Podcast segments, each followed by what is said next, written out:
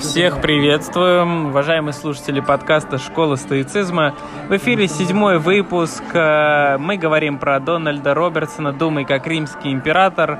Книга, посвященная стоической философии Марка Аврелия. Сегодня будем разбирать духовные практики, связанные с утренними медитациями, с пониманием того, кто такой мудрец, с большим количеством других вопросов, которые сейчас Александр более структурированно и четко осветит в нашей повестке. Наверное, сразу стоит также отметить, что сегодня у нас прекрасное музыкальное сопровождение, потому что мы записываем накануне праздника 23 февраля, поэтому наслаждайтесь также тем, как живой диджей исполняет прекрасные треки.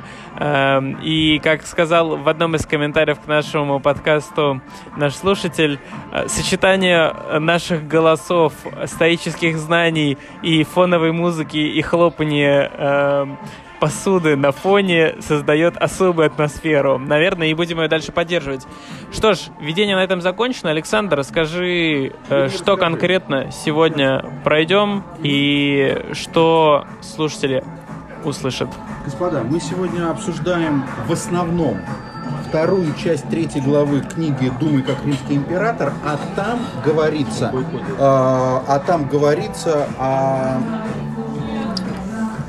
говорится о практиках, о духовных упражнениях и о фундаментальной установке стоика на внимание. Быть бдительным к самому себе или внимательным к самому себе. Эту вещь мы сегодня обсуждаем. Еще мы поговорим немножко о мудреце. И чем мне нравится автор этой книги, Робертсон, он много техник дает, которые буквально расшивают понятие духовного упражнения. Как делать? То есть технику как. Сегодня мы это будем обсуждать. По традиции в самом начале, господа, открытой нашей части, как ваши впечатления от того, что вы прочитали? Сейчас слушаю ваше, все, что есть сказать, ваше мнение о прочитанном, ваши впечатления о прочитанном и о том, что вы в связи с этим подумали или даже сделали. Мне понравилась глава, где у него было про Геракла. Так. Эту главу мы будем обсуждать, собственно говоря, на следующей встрече. И прям домашнее задание сразу. 4-я глава подготовить к рассказу и разбору. Доскональному разбору. Ага. Ну, это так, кратко. Мне понравилось то, что он навел на мысль, что надо перечитать эти 12 подвигов Геракла. Это круто, господа. Есть такие древнегреческие мифы, можете их прочитать за неделю. Там, кстати, по переводу, какой перевод, без разницы? Куна читает. Возьмите Куна или Грейса, как хотите. Грейс пожестче, Кун по... Ну, или возьмите... Грейс, с английского на русский. Или возьмите... Давайте... Кун — это вообще просто сказкоговорение. Ну, да.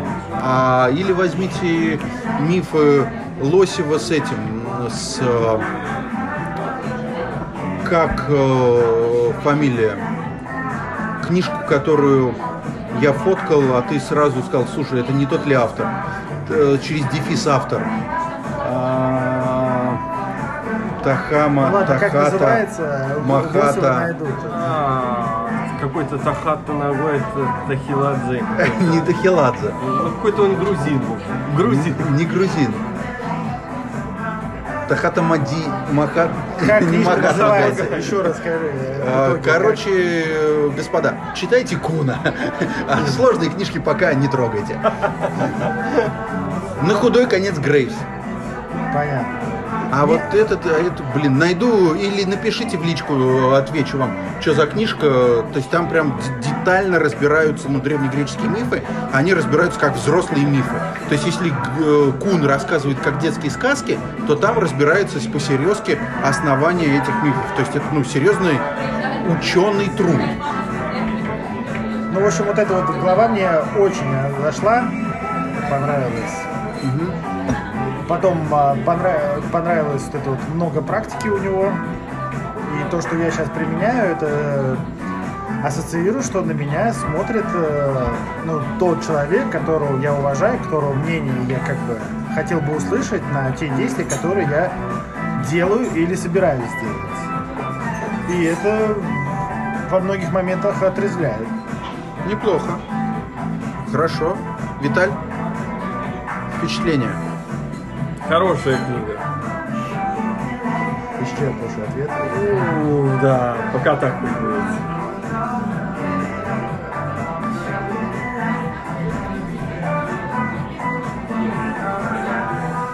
Да, ну хорошо, ладно, ладно.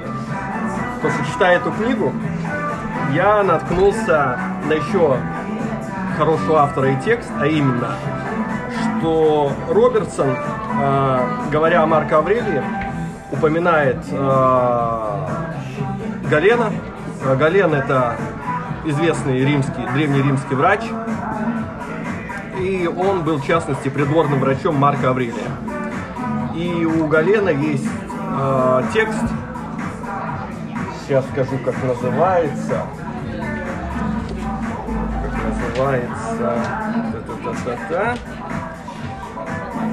Способ распознавания и лечения страстей и любовь, в том числе и своей собственной души. Я благодарен. То есть текст о том, как лечить страсти души. Да. Ага. И я благодарен Робертсону и его книге за то, что я вышел на Галена и его данный текст. Я прочитал, и оно меня впечатлило, то есть у меня возникло понимание, как оно работает. Как работать со страстями. Да. То есть по факту мы сейчас с вами, господа, находимся в уникальной ситуации. Перед нами Виталия, который отказывается делать стоические практики. Прочитал Галена, тот его так впечатлил, а Гален о том, что «Виталя, ты погряз в страстях, давай сейчас твою погрязшую в страстях душонку почистим и приведем к Божьему виду». Именно так. И вот Виталия, вдохновившись данным текстом... Не будет ничего делать. Ну, посмотрим. То есть, либо опять продолжит упиваться страстями, да, или что-то сделает. Поживем, увидим. Несколько лет впереди у нас есть, и посмотрим, кем будет Виталий спустя несколько лет. Сергей, как впечатление? Думаю, сегодня я ими не смогу поделиться в полной мере, потому что мне предстоит еще осознать и глубже изучить то, что там написано.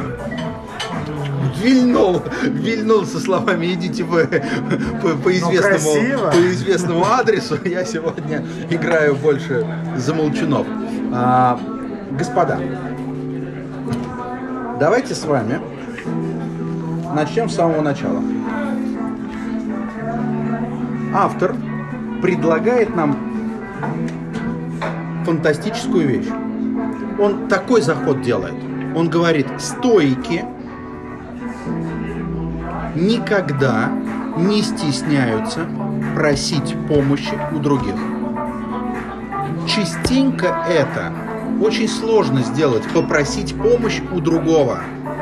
Как часто вы просите помощь? Подумайте об этом. Активнее. И вот выясняется, что стоик — это тот, кто просит помощи, да. Сразу приведу пример, это, недавно читал этого. Собаками тоже, как Павлов. Он как раз говорил про русский ум. Так. Он как раз и говорил, что когда к нему в лабораторию приходят русские, он им рассказывает, почти русские никогда не спрашивают ничего. Кивают головой, как будто что-то поняли. А когда приходят иностранцы, они очень много вопросов задают и не стесняются. То есть это вот особенность русского ума. Я бы так... И вот смотрите. Дальше автор говорит: да не просто помощи они просят. Они просят о чем и кого. И он говорит: это редкость. О кого?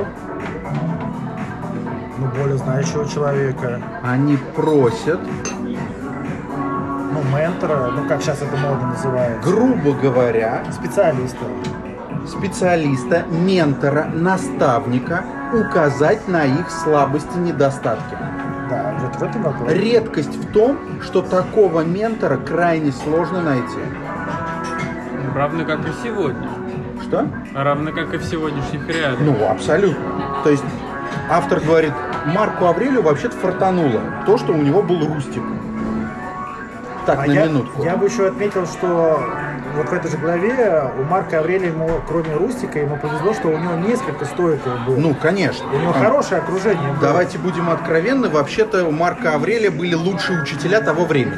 И там, когда мы будем с вами на курсе Марка Аврелия проходить, там будет буквально его рассуждение о том, что экономить на учителях – это преступление. Самое это пагубное, что можно сделать. Да, абсолютно. На себе. То есть, и когда, если вдруг вы будете это кому-то рассказывать, я как-то попробовал один раз рассказать своему старому школьному товарищу, говорит, Саш, ты дебил? У меня дочь учится в обычной, ближайшей к подъезду школе. Я говорю, стоп, есть Марк Аврелий. Он говорит, да мне все равно, что там императоры со своими премудростями. У меня все понятно. И так большинству людей понятно. А Марк Аврелий рассуждает иначе. Он говорит, минутку, учителя самые лучшие. Экономить на них, скупиться на них себе во вред. И тогда встает вопрос, как я могу себе это позволить? А ведь большинство людей до этого вопроса даже не доходит. Итак, поехали. Стоик – тот, кто просит помощи у живого наставника. Но если с живым наставником не фартануло… Можно мертвого? То дальше… И весь Синека об этом, и весь Эпиктет об этом, и весь Марк Аврелий об этом. Нам нужен наставник вымышленный, виртуальный.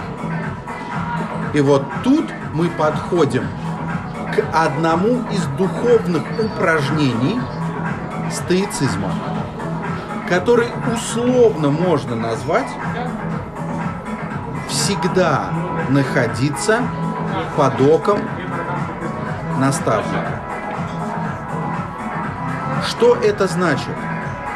Если он вымышленный, это значит, что я регулярно возвращаюсь мыслями к нему.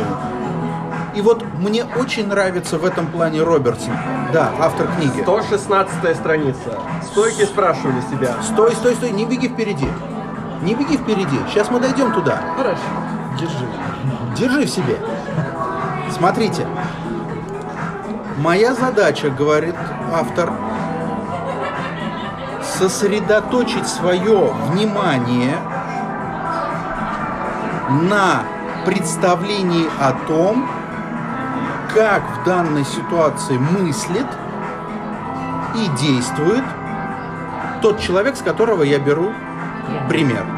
А пример я беру с кого? С великих. С великих рас, а на самом деле, да, великий Сократ, авторитетных, можно сказать, с мудрецов. Смотрите, с мудрецов беру пример. То есть я беру философов, а для стоиков философ – это тот, кто живет в соответствии с канонами стоицизма, а не выступает с кафедр и не тексты пишет. То есть Катон поэтому был философом, потому что жил в соответствии с тем, что проповедовал, хотя ничего не написал, нигде не выступал с проповедями. Итак, моя задача взять себе за образец какого-то философа. И у Синеки об этом было множество рассуждений. Говорит, хочешь такого-то, хочешь такого-то, хочешь из греков, хочешь из римлян, хочешь из прошлого, хочешь из настоящего. И он нам это рассказывал. Так вот, моя задача взять их за образец и сверяться с ними. Для этого мне необходимо что-то сделать. Виталий, и на 113-й странице автор дает первую технику, как это делать. Жги. Нужно выписать добродетели того, кто вызывает у вас наибольшее уважение и восхищение. Смотрите. Первое, с чего нужно начать, и этим открывается книга Марка Аврелия. Мне необходимо письменно выписать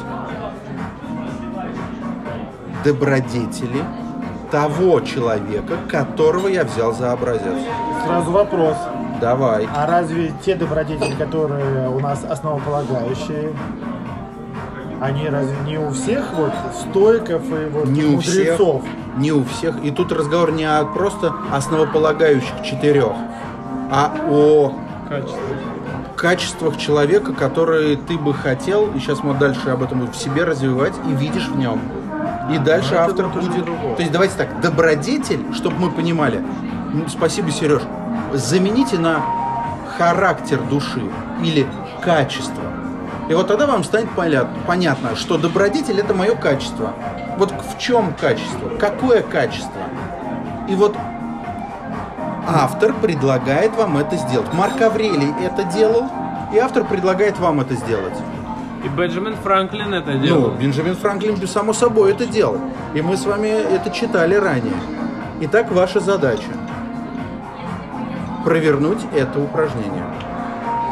В следующий понедельник, в следующую нашу встречу, я спрошу с каждого из вас листок А4, где вы от руки это написали. Меня не интересует электронный вариант, меня интересует от руки сделанное домашнее задание. Первый пункт домашки ясен? Да. Сесть и выписать того характеристики или добродетели того человека, которого вы бы хотели видеть своим образцом. Или назначили таковым. Я сразу буду суров для таких, как Виталий особенно. Господа, если вы это домашнее задание решите не делать, то сразу переводите мне пятак. Можно не делать за 5000 рублей. Пожалуйста, не делайте. А это живой должен быть человек? Или может быть пожелаешь? Запишите домашку в чат. Понеслось. Пришлите домашку в чат и чтобы не обязательно, чтобы я был лично с ним знаком. Не обязательно. Окей. Смотрите. Дальше.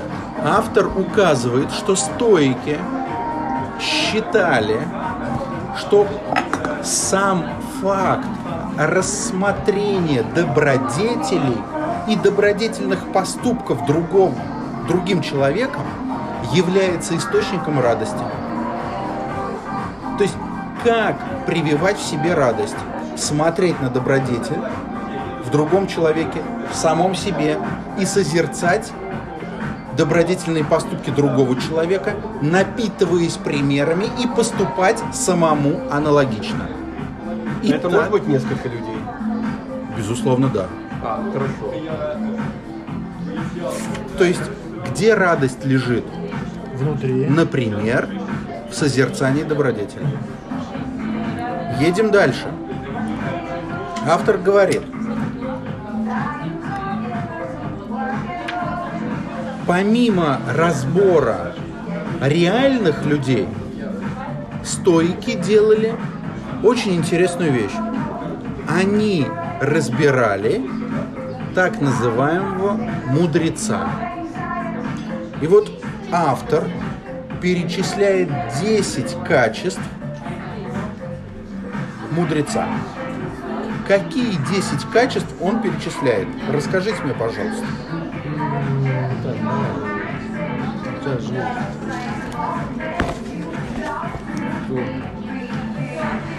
На странице 115. Зачитываем? Зачитываем. Обладает неземным элементом разума. Видимо, он обладает космическим сознанием. Согласно разуму живет. Не подвержен разлагающему влиянию наслаждений. Стойк к боли. Невосприимчив к оскорблениям. 5. Подобен воину, погибшему в борьбе за справедливость, то есть в самой благородной битве. 6. Без ропота принимает то, что посылает ему судьба. 7. Его редко заботит, что говорят или делают другие, если только это не делать с вами всеобщего блага. 8. Для него, естественно, заботиться обо всех разумных существах, как если бы они были его братьями и сестрами. 9. Он не дает мнению первого встречного сбить себя с пути истинного, то есть не слушает хейтеров. И десятое, прислушивается к мудрым людям, которые живут в согласии с природой. Смотрите, 10 качеств.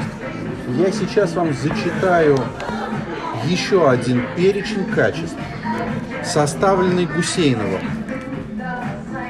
Мудрец оказывается сосредоточием всех добродетелей. Он бесстрастен, искренен, лишен притворства, не делает ничего несовместимого с долгом, никогда не печалится, неважно, что происходит, не теряет радостного расположения духа, неважно, что происходит,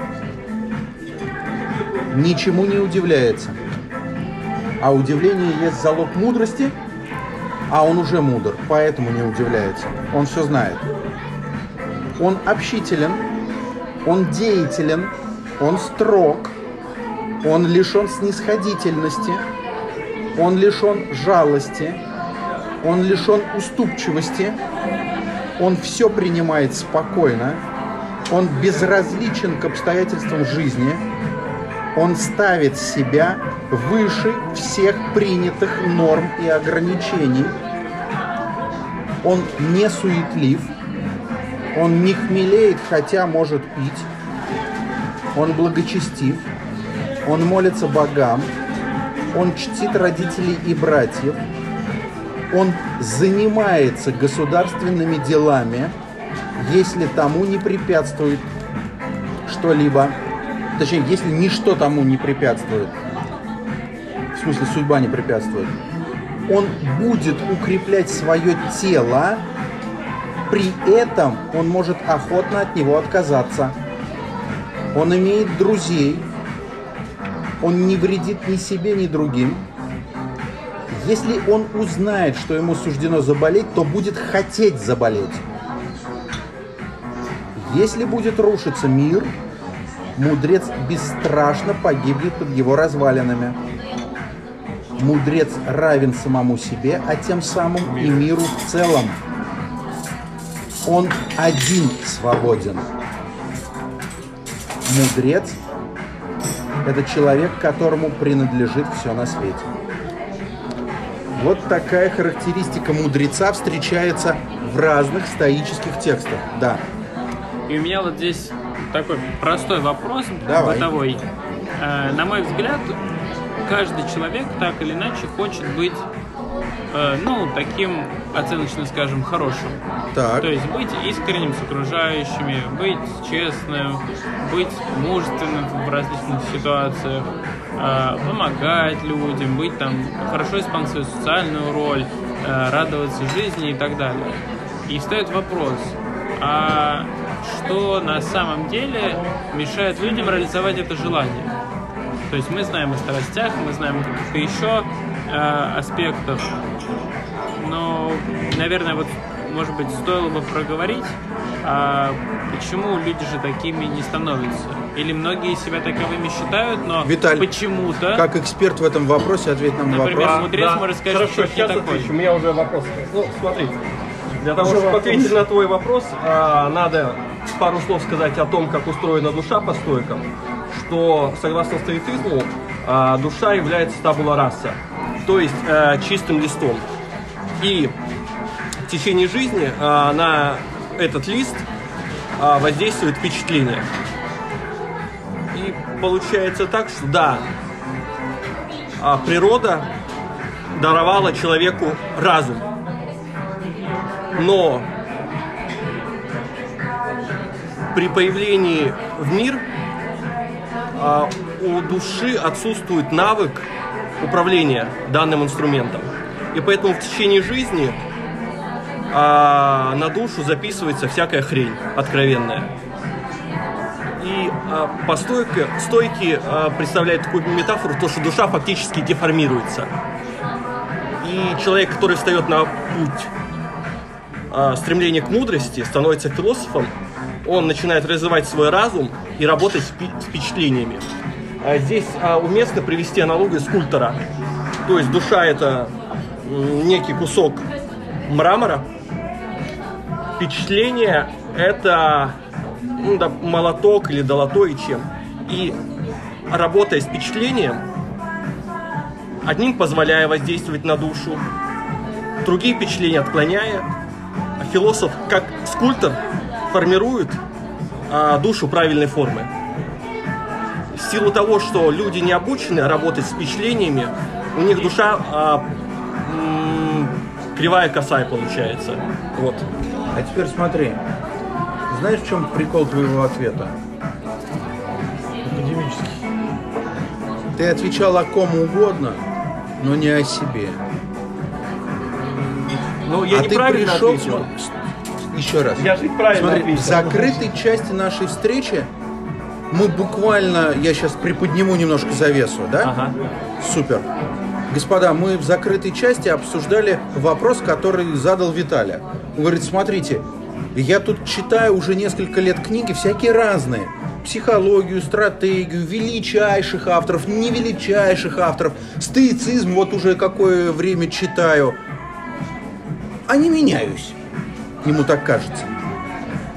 И вот Сергей задает тебе такой же вопрос. Говорит, смотри, есть пример, образец мудреца. Угу. Казалось бы, бери и становись. Тем более, что ты хочешь таким быть. Да.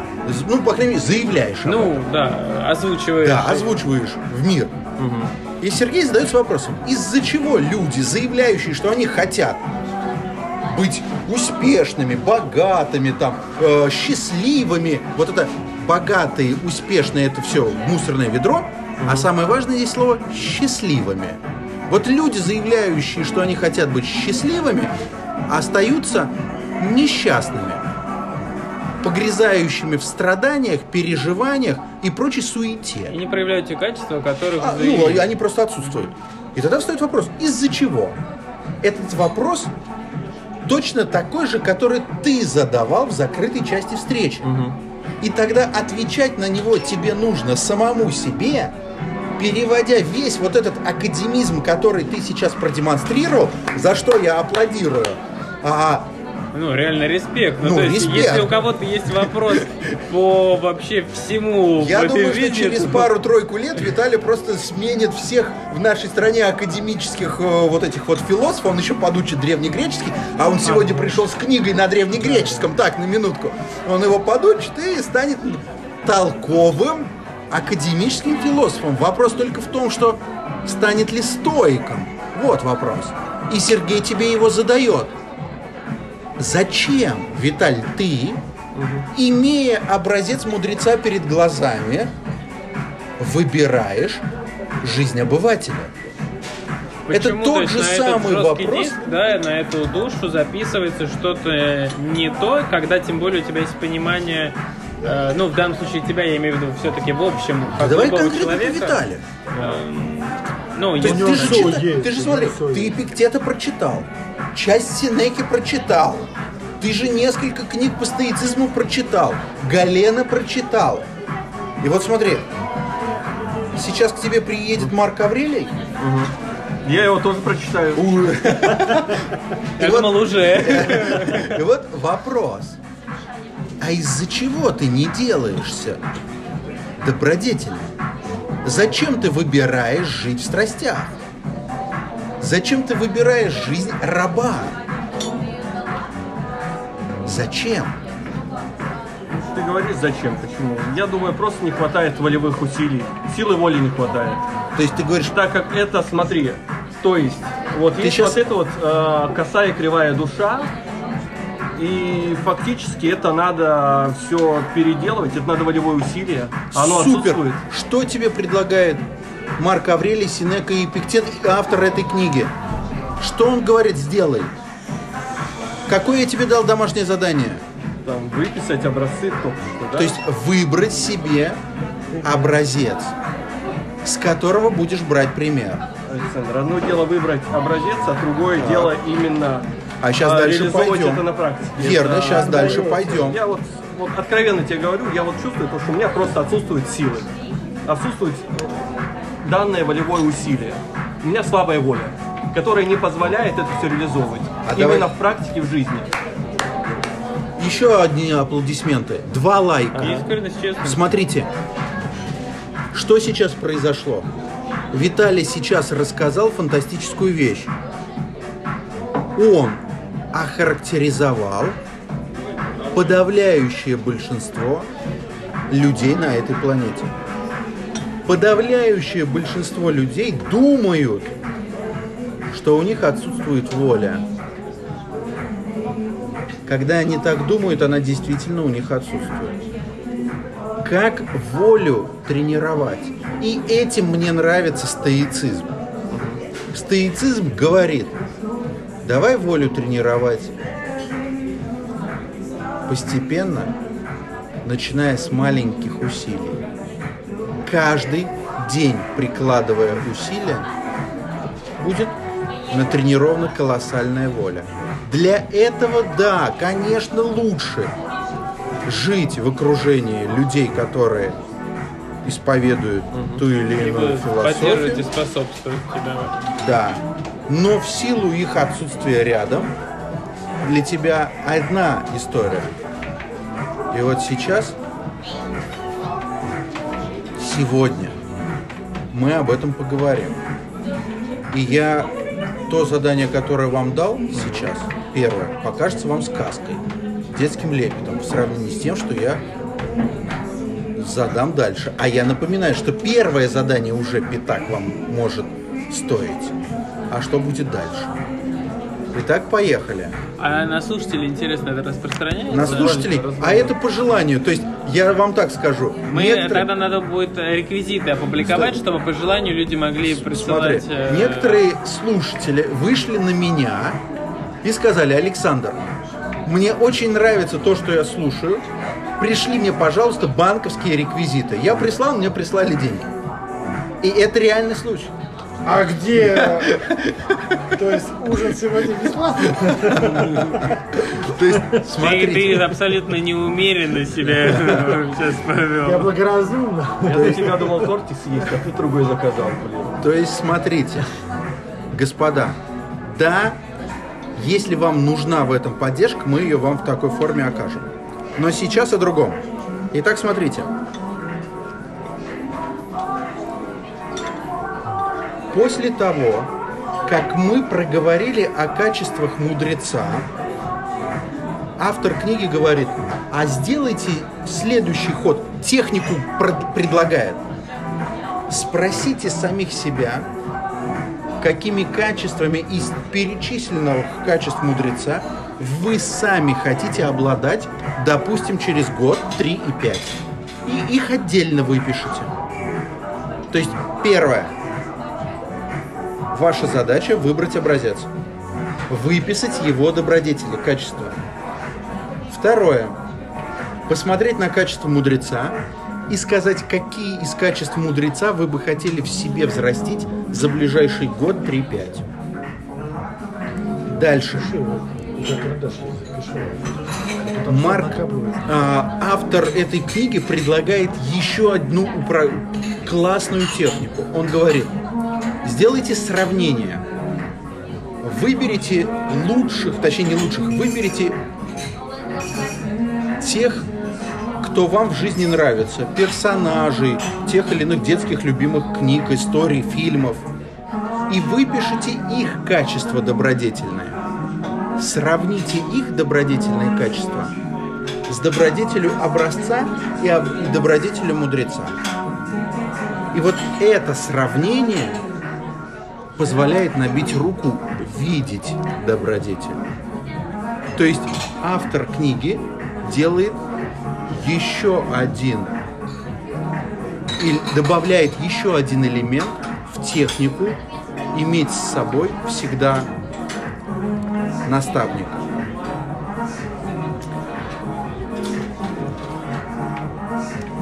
К этому автор говорит: смотрите, мы смотрели на качества, на добродетели, и как они могут поступать. А давайте еще спросим, что бы Марк Аврелий, например, или Синека, или Эпиктет, или Зенон, или Хрисип, или Катон сказали бы, окажись они на моем месте. То есть вы можете, первое, посмотреть, визуализировать их поведение, а еще можете визуализировать их суждения. И вот в этот момент возможен диалог. Вы можете вступить в голове у себя в беседу с философом, которого выбрали себе в наставники. Это крутой трюк, господа. Потому что вы спрашиваете у него, и вам приходится подниматься до высоты, которую занимает, например, Эпиктет, чтобы отвечать за Эпиктета.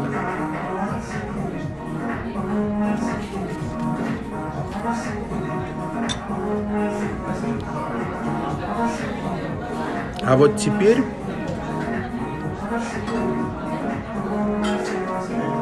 итак, сейчас мы пока туда не шагаем. У меня пока есть вопрос. Да, давай, вопрос. Вот все-таки по наставничеству. Давай.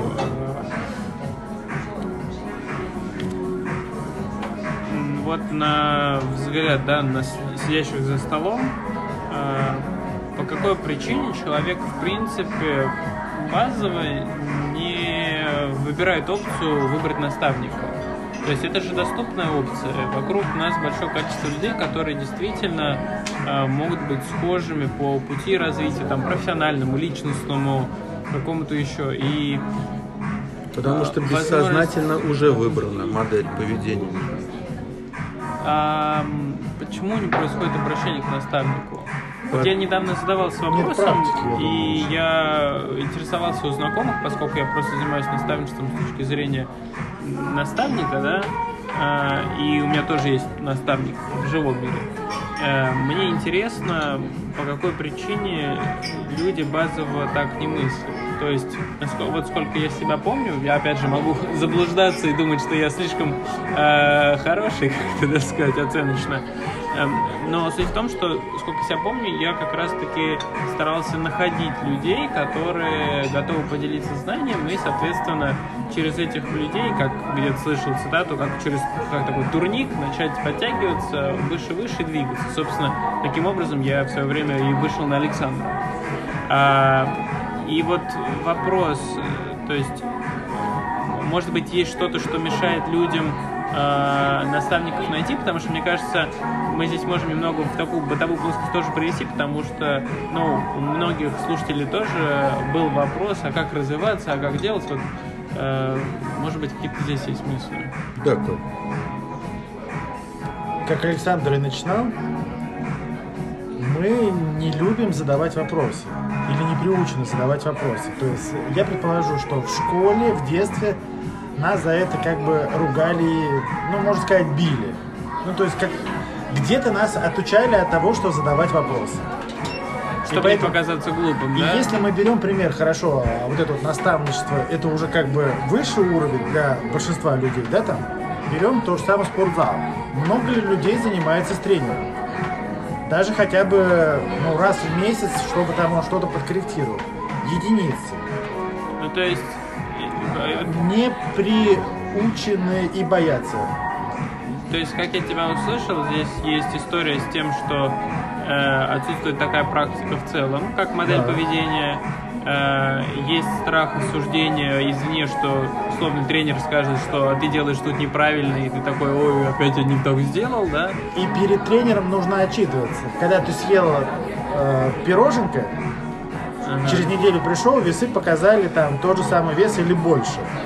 И ты когда тренеру начнешь рассказывать, что да я правильно питался, он тебе будет показывать. То есть это, вот как нам говорит автор, о том, что это будет тот ментор, который тебе будет говорить правду. Что, чувак, указывает, у тебя вес вырос из-за того, что ты сожрал что-то, ты сам знаешь что.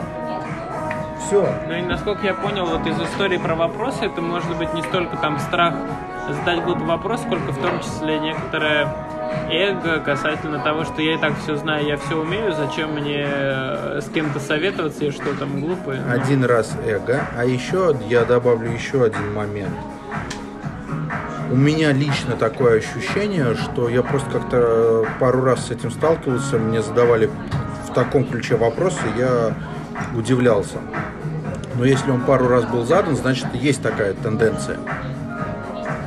некоторые люди считают, что за наставничество нужно платить колоссальные деньги. Они знают цену. Они думают, что это стоит дорого для них. У них есть такое понятие, как дорого, оценочное суждение. А как только они выдают оценочное суждение дорого, у них... невозможно. Это равно невозможно, да. Все, дальше любые действия заканчиваются. Они... То есть, ну вот смотрите, простой пример. Мне написал человек. Говорит: Александр, не подскажете, где можно купить инхиридион в бумажном виде? Я говорю: конечно, подскажу. Тут же вбиваю Алип, отсылаю ссылку. Он смотрит и пишет: дорого. Я говорю: а попробуй схему дорого заменить на схему, как я могу себе это позволить. Человек после этого отписался от меня в Инстаграме. То есть, смотрите, я предложил человеку поменять взгляд на мир. В простом узком... это да, это да. А цена книги была, я не помню, 3500 рублей или 4500 рублей. То есть вопрос о том, что человек не готов меняться, а наставник – это тот, кто будет меняться. И вот если я вдруг захочу иметь наставника, то он у меня всегда будет, потому что я всегда смогу договориться. Смотрите, наставнику нужен ученик, по-любому нужен. Зачем? Чтобы расти.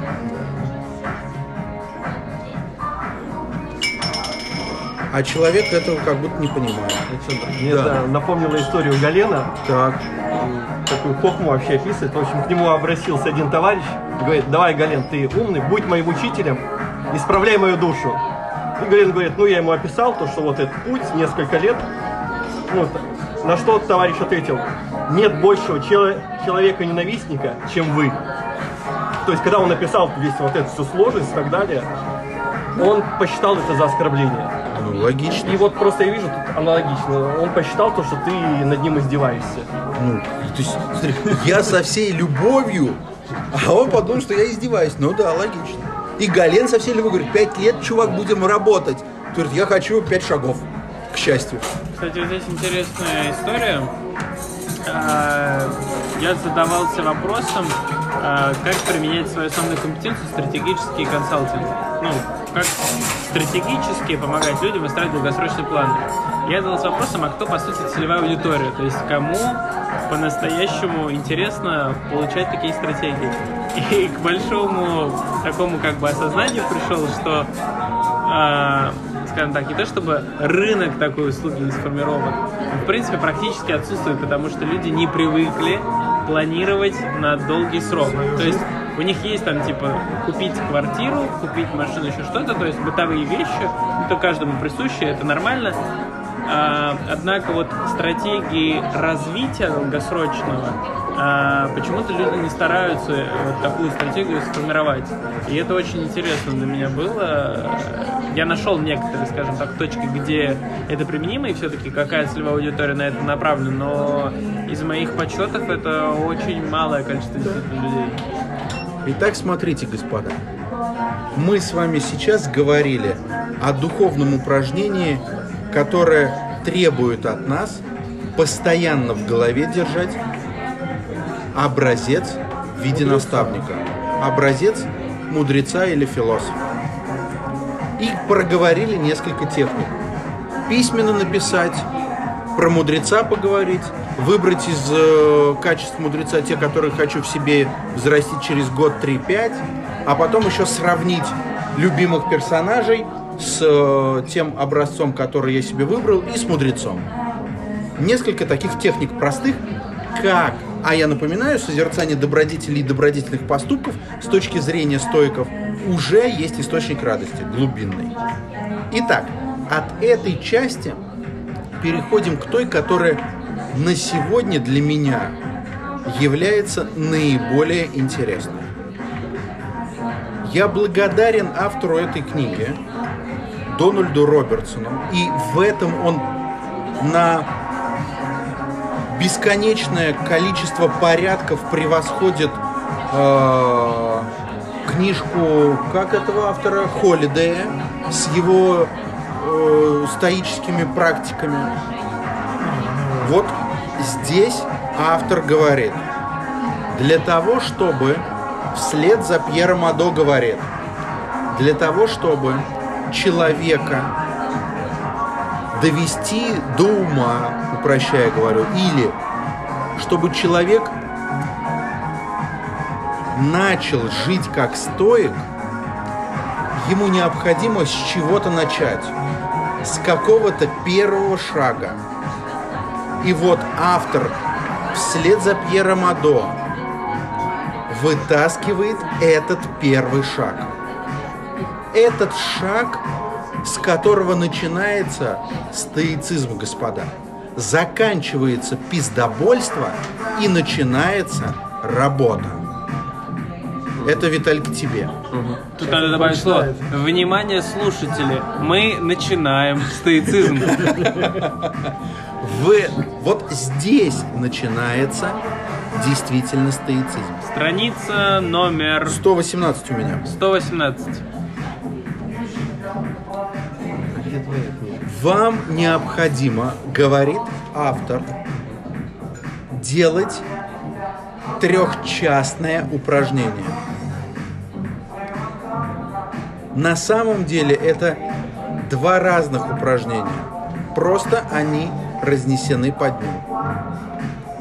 Первое упражнение, или даже три упражнения. Первое упражнение есть медитация. И медитация западная в корне отличается от восточной. Если упрощать, то восточная медитация требует от вас исключить все мысли из сознания, очистить ваш разум. То западная медитация требует наоборот, сосредоточиться на обдумывании конкретного тезиса, конкретной мысли, конкретного положения. Вторая практика или второе духовное упражнение, то есть первое духовное упражнение – медитация. Сейчас мы это все подробно проговорим. Второе духовное упражнение – самопроверка. Она часть медитации. И третье духовное упражнение – это внимание к самому себе или бдительность в каждом мгновении. Эти духовные упражнения разнесены по времени на утро, вечер и день. Утром каждый человек... И я сейчас рассказываю ваше домашнее задание, господа. Должен подготавливать себя к предстоящему дню. Для этого человеку необходимо сделать, как минимум выделяет автор, 4 вещи.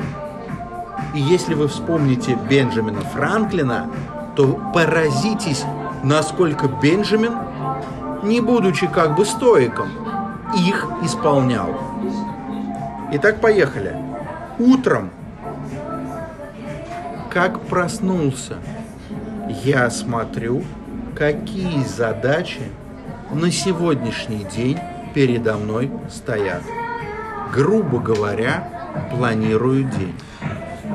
Второе.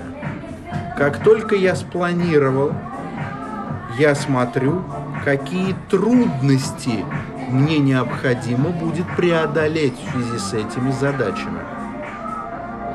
Третье. Я задаю себе вопрос, как в этих ситуациях поступит мой наставник. Тот образец, который я для себя определил. Смотрю, как он поступит, и в течение дня поступаю таким же образом. Смотрите, у Бенджамина Франклина это называлось приму решение, как поступаю. Это фантастическая вещь. Утром принять решение, как я прохожу день. Не нужно днем больше возвращаться, я уже знаю, как я поступлю. Ничто меня больше не отвлекает. Никакие входящие, исходящие, предложения, звонки. Я уже знаю, как я поступлю. Утром решил. Это избавляет вас от колоссального количества бесполезной затраты энергии. И четвертая вещь, которую нужно сделать утром после этого. Мысленно проговорить, какие именно добродетели вы будете тренировать в каждой из этих ситуаций. Итак, утром... Я уточнить только про четвертое. Это добродетели те, которые мы выписали. Вот, например, у тех вот мудрецов. Какие конкретно ситуации? Смотри. У Эпиктета я сейчас сходу Коль, сейчас я тебе... Ты, чтобы вот слушать вот это вот более...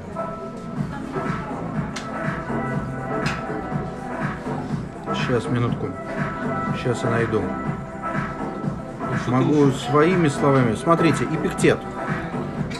Помни, что в каждой случайности следует искать, обращаясь к самому себе, какой способностью ты обладаешь для пользования ею. И дальше примеры. То есть ваша задача утром осознать, какими вы качествами обладаете и какие фактически качества будете тренировать, находясь в этой ситуации. Итак, господа, второе домашнее задание. Начиная с завтрашнего утра. Просыпаемся, составляем план на день. Если вам кажется, день понятен, вторник, и так все ясно, хотя завтра, кажется, выходной официально. Завтра. То есть, праздник. Казалось бы, все понятно. Самый насыщенный день, слава богу. Можно будет заняться собой. То есть, может казаться вам, что вам и так все понятно. Ни черта подобного. Буквально прописываете либо у себя в голове, либо в приложении, неважно, где хотите, те задачи на день, которые перед вами стоят. Желательно в хронологической последовательности. Я каждое утро записываю все действия, такие важные, которые мне необходимо сегодня сделать, в хронологической последовательности. Кстати, по поводу выходного чуть-чуть добавлю. Вот благодаря тому, что мы начали изучать стоицизм и все эти книги, для меня выходной из дня, когда я не знал, чем заняться, превратился в день, когда он настолько насыщенный, реально... скажем так, работой над собой, что мне этого дня не хватает. И это, в позитивном ключе не хватает. Да. И это очень здорово, потому что до этого там, определенное количество лет, может быть, это какая-то детская была привычка, было не совсем понятно, что делать в выходной. То есть будни распланированы, и я часто вижу у многих людей, что будни распланированы, и так все понятно, а в выходной что делать? И начинается вот это вот прожигание дня через непонятно что. А когда вот мы начали это практиковать, то совсем по-другому началось восприятие дня. То есть это день, когда ты реально можешь полностью посвятить там себе. Понятно, с семьей ты можешь это совмещать и так далее, но сам фокус находится полноценно на тебе, и это очень здорово. Второй элемент. Что я себя спрашиваю? То есть я составил список. Вот дальше я себе задаю вопрос. В каких конкретно делах я буду волноваться, переживать? Мне будет страшно, мне будет неуютно. Я так себя спрашиваю. И вижу, где мне будет неуютно, где мне будет лениво, где мне будет волнительно. После этого я спрашиваю, самого себя. А что бы сделал Синека? Это самый страшный вопрос для меня. Потому что ты понимаешь, что все, что бы ты планировал делать, полная фигня по сравнению с тем. Все кажется смешным. То есть вот просто для меня Синека — это авторитет, и вот поэтому тут кажется смешным. Александр, сколько у тебя рабов имеется? У Синеки рабы были, так что поэтому все очень... Правильно, это значит, что надо найти рабов. Все верно. В современном, как сказал бы Виталий, капиталистическом мире рабы — это наемные сотрудники. Это менеджеры и прочие сотрудники. Все верно. И этот вопрос... Сергей, теперь понятно, как вы относитесь к подчиненным. Я с уважением отношусь к людям. И этот вопрос сейчас педалировать не буду. После того, как вы спросите себя, как поступил бы в этой ситуации мастер, вы переходите к тому, что именно вы будете тренировать в этой ситуации для самого себя. Четырехчастная структура прохождения по предстоящему дню. Это делается каждое утро, господа. Просто попробуйте. Я вам так скажу. Если вы это будете делать, вы ошалеете от того, насколько продуктивными станут ваши дни, насколько много у вас появится свободного времени, которое вы можете вложить в совершенствование самих себя. Итак, мы проговорили с вами утреннюю настройку на день. Медитация. Я настраиваюсь на день. 4 элемента утренней медитации. Как-то проходим день. Сейчас проговорю как. Возвращаемся вечером домой. И мы начинаем проходить вечернюю медитацию. Вечерняя медитация — это медитация проверки, как прошел день. Я оцениваю, как на самом деле все то, что я планировал пройти утром, прошло.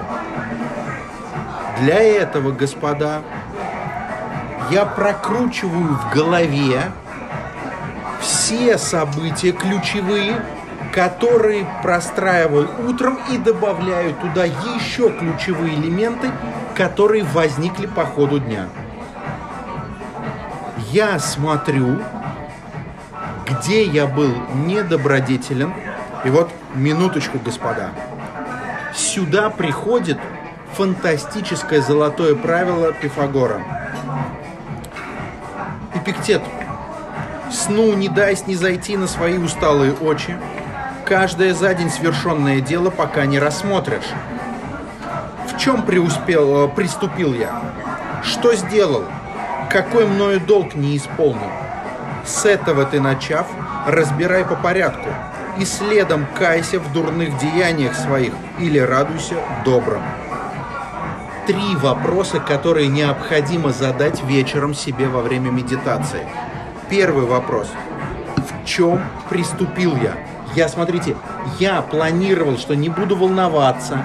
Я планировал, что вот здесь не буду стрессовать. Я планировал, что здесь у меня будет только радость. В чем я приступил? Где я не был добродетельным? После этого вопроса, то есть я себя обвиняю. Первый обвинительный вопрос. Прокурор. Точно. И я не соскакиваю. Я не оправдываюсь. Я вижу безоценочно факты, где я был недобродетельным. Дальше. Я спрашиваю, а что я сегодня сделал добродетельно? И перечисляю те действия, где я поступил добродетельно. Упрощая, был молодцом. Адвокат. Здесь, характеристика, да, может быть, выступление адвоката, о том, какой я молодец, да. А вот дальше, господа, третий элемент. Еще раз. Какой мною долг не исполнен? Я ведь что-то сегодня не сделал. То есть, смотрите, мало того, первый вопрос. Я что-то сделал не так, как планировал. Второй вопрос. Я что-то сделал добродетельно. Здесь я молодец. И третий вопрос. А что я вообще сегодня должного-то не сделал? Ведь точно что-то забыл. Ведь точно где-то не доработал. Ведь я понадеялся, что завтра проснусь. А сегодня ведь день последний. Где я был не на максимуме? Что я не доделал? Вот три вопроса, которыми я оцениваю день прошедший. Итак, это утренняя и вечерняя медитации. Их необходимо делать после пробуждения и перед отходом ко сну. Синека вам рассказывал, как он уходит в эти медитации вечером, например, когда отправляет в том числе и жену спать. А теперь, господа, внимание. Или внимание к самому себе. Фундаментальная установка стоика.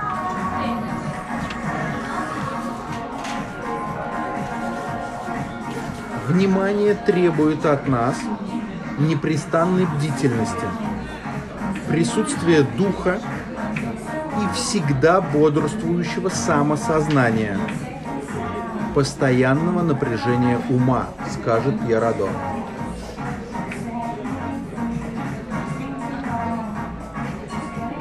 Я как-то прохожу день.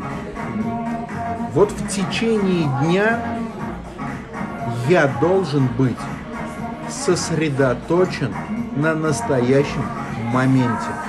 Это и есть быть внимательным. Это внимание к настоящему моменту. Грубо говоря, это секретное упражнение всех духовных упражнений стоицизма. Когда я внимателен к настоящему моменту, я свободен от страстей. Господа, помните, я настаивал на том, чтобы вы завели приложение учета времени Hours. Это один из моментов тренировки внимательности. Каждый раз, заставляя себя переключать счетчик времени с одного типа действий на другой тип действий, вы находитесь в настоящем моменте. Внимание позволяет вам всегда держать под рукой ключевые, фундаментальные установки стоиков. Такое, например, фундаментальное правило, как различать, что в моей власти, а что вне моей власти. Потому что если я различаю это, я не поддаюсь панике, страстям, эмоциям. В течение дня я могу задавать себе вопросы как бы от имени мастера, который за мной смотрит. Он может задавать мне различные вопросы, самые простые, например, что ты сейчас испытываешь? Не ведешь ли ты себя неразумно?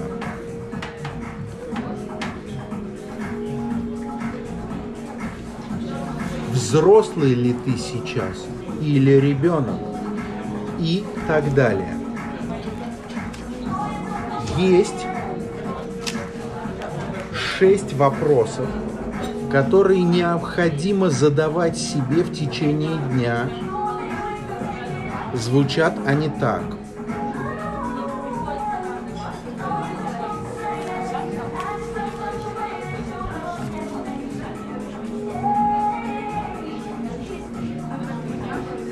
предлагает ли в этот момент моя душа себе благо или зло? Ищет ли моя душа разнообразных добродетелей? Идет ли моя душа сейчас вперед в своем развитии? Преодолевает ли моя душа, например, гнев или печаль, то есть страсти? Пятый вопрос. Как моя душа принимает происходящее? А я должен принимать с любовью и радостью. Желать я этого должен. И шестое. Как моя душа судит об истине? Эти шесть вопросов мне необходимо задавать себе в течение дня, а еще каждое утро, каждый вечер, каждую неделю, каждый месяц и каждый год. Это контрольные, самопроверочные вопросы, тренировки внимания к настоящему моменту. Эти шесть вопросов в медитацию утра и вечера и по ходу дня, пока вы движетесь. Как только вы будете это делать, вы обретете самообладание. Ваш разум восторжествует над страстями, и вы фактически, господа, начнете быть хозяином самого себя. Ни много ни мало вы будете постоянны. Если обычный человек подвержен всяким перипетиям, у него планы были утром одни, днем другие, вечером третьи. 7 пятниц на неделе у него, а иногда 24 пятницы на дню. То вы будете постоянно. Внимание к самому себе означает контролировать свои мысли, контролировать свои действия и поступать справедливо по отношению к другим людям. Без тренировки внимания ничего в стоицизме не получится.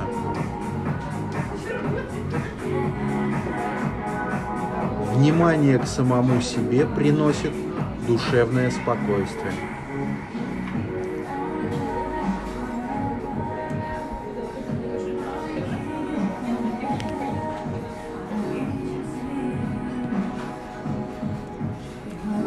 Для этого вам, повторяюсь, необходимо непрестанно смотреть за собой в течение дня. Каждый момент дня должен быть вами прожит как первый и последний. Это означает, что вы будете жить на пределе своих сил и возможностей. Предел ваш бесконечен, безграничен. Вы не сломаетесь.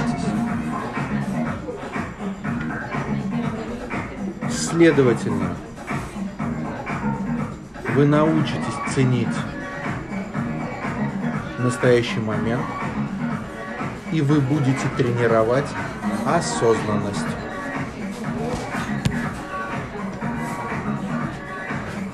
Шесть вопросов к самому себе. Автор предлагает немножко другие вопросы на 122 странице. Их там 7. Выбирайте любые. Но, господа, стоицизм начинается с утренней медитации, дневной самопроверки и вечернего анализа пройденного дня. Вот здесь начинается стоицизм. Я добавляю, что медитация утренняя дополняется так называемой практикой предвосхищения бед или негативной визуализации. Или еще иногда ее называют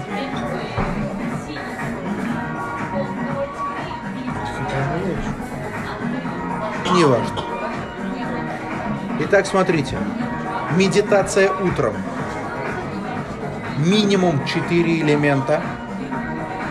Давай попробуем медитацию переформулировать как раз, как это переименовано в случае с книгой Марка Аврелия, размышления. Мне кажется, так будет понятнее. Размышления о дне предстоящем. Да. Пожалуйста. Просто потому что медитация, ну, как бы устоявшаяся. Да, восточная медитация. Да, немного по-другому. А книга все равно meditation переведет. Давайте. Размышления о дне предстоящем. 4 элемента минимум. Смотрите, первый. Что я сделаю сегодня? Какие задачи передо мной стоят? Далее. Я вижу, какие трудности передо мной стоят. Смотрю. Трудности в смысле, вот где я могу быть недобродетельным. Гневным. Стоп. Где я испытаю гнев. Где я могу быть злым. Неумеренным. И так далее. Как в этот момент может быть добавлена негативная визуализация. Для того, чтобы, если дела пойдут наперекор, я был спокоен. После этого я спрашиваю, как поступит в этой ситуации мой мастер, наставник. После этого я спрашиваю себя, что я натренирую в этих ситуациях. После этого можно задать себе 6 вопросов, которые я перечислил выше. Все. День простроили. Фактически я решил, как я поступаю и что я делаю. День у меня пройдет легко, в радости. Дальше просто практикую то, что обдумал. Точно. В течение дня я себя проверяю, как я вообще иду, задавая себе 6 ключевых вопросов. Как бы от мастера. Вечером вернулся домой. Золотое правило, золотые стихи. Проверяю по 3 минимум вопросам. Это первые 3 вопроса. Где я был недобродетельным? Что я сегодня вообще сделал? Где был молодцом? И где я не доработал? В смысле, не сделал должного. После этого еще раз 6 тех же самых вопросов. О душе. 6 душевных вопросов. Господа, вот так начинается стоицизм. Я предлагаю всем участникам этого стола, слушателям подкаста, тем, кто до сих пор еще слушает нас в Лабхаусе. Господа, с завтрашнего утра начните настройку на день. Проходите день в соответствии с этой настройкой и проверяйте, как вы прошли день. Делитесь своими размышлениями в дневниках или с друзьями. Этим необходимо делиться. В закрытой части нашей встречи мы поделимся друг с другом здесь, за этим столом. А тем, кто нас слушает, господа... Или хочет присоединиться к нашей встрече, пожалуйста, за столом всегда место есть для вас. Пожалуйста, присоединяйтесь. Ну, какое-то краткое резюме, я думаю, мы скажем все равно на записи. Завтра? Ну, в смысле, в следующий... Да, конечно, думаю, конечно. Итак, господа, первая домашка вам дана. Отобрать себе наставника и письменно сделать. Мастера найти и письменно сделать. Виталия и все остальные можете не делать за пятак. Трехчастная история вхождения в стоицизм. Если вы, давайте так, не сделаете более 2 дней за неделю, приходите и выкладываете червонец. 10 рублей? 10 тысяч рублей. Царского. Да, золотой червонец. Десятку. Если не сделаете больше 2 дней. 2 дня, так и быть, послабление дам. Но 5 дней минимум надо сделать. Задача ясна. Вопросы, хотелки, пожелания. Давайте отключим прямой эфир и подкаст и перейдем к вопросам, пожеланиям. Господа, я благодарю всех, кто нас сегодня слушает в прямом эфире и в записи. Вам отличного настроения и вперед выполнять духовные упражнения и стоические практики. Становитесь людьми, которые совершенствуются. До новых встреч. На этом 7-й выпуск подкаста подходит к концу. Выполняйте духовные практики, развивайтесь вместе с нами и делитесь своими впечатлениями, мыслями, идеями и результатами в нашем телеграм-чате «Школа стоицизма». Всем до скорых встреч!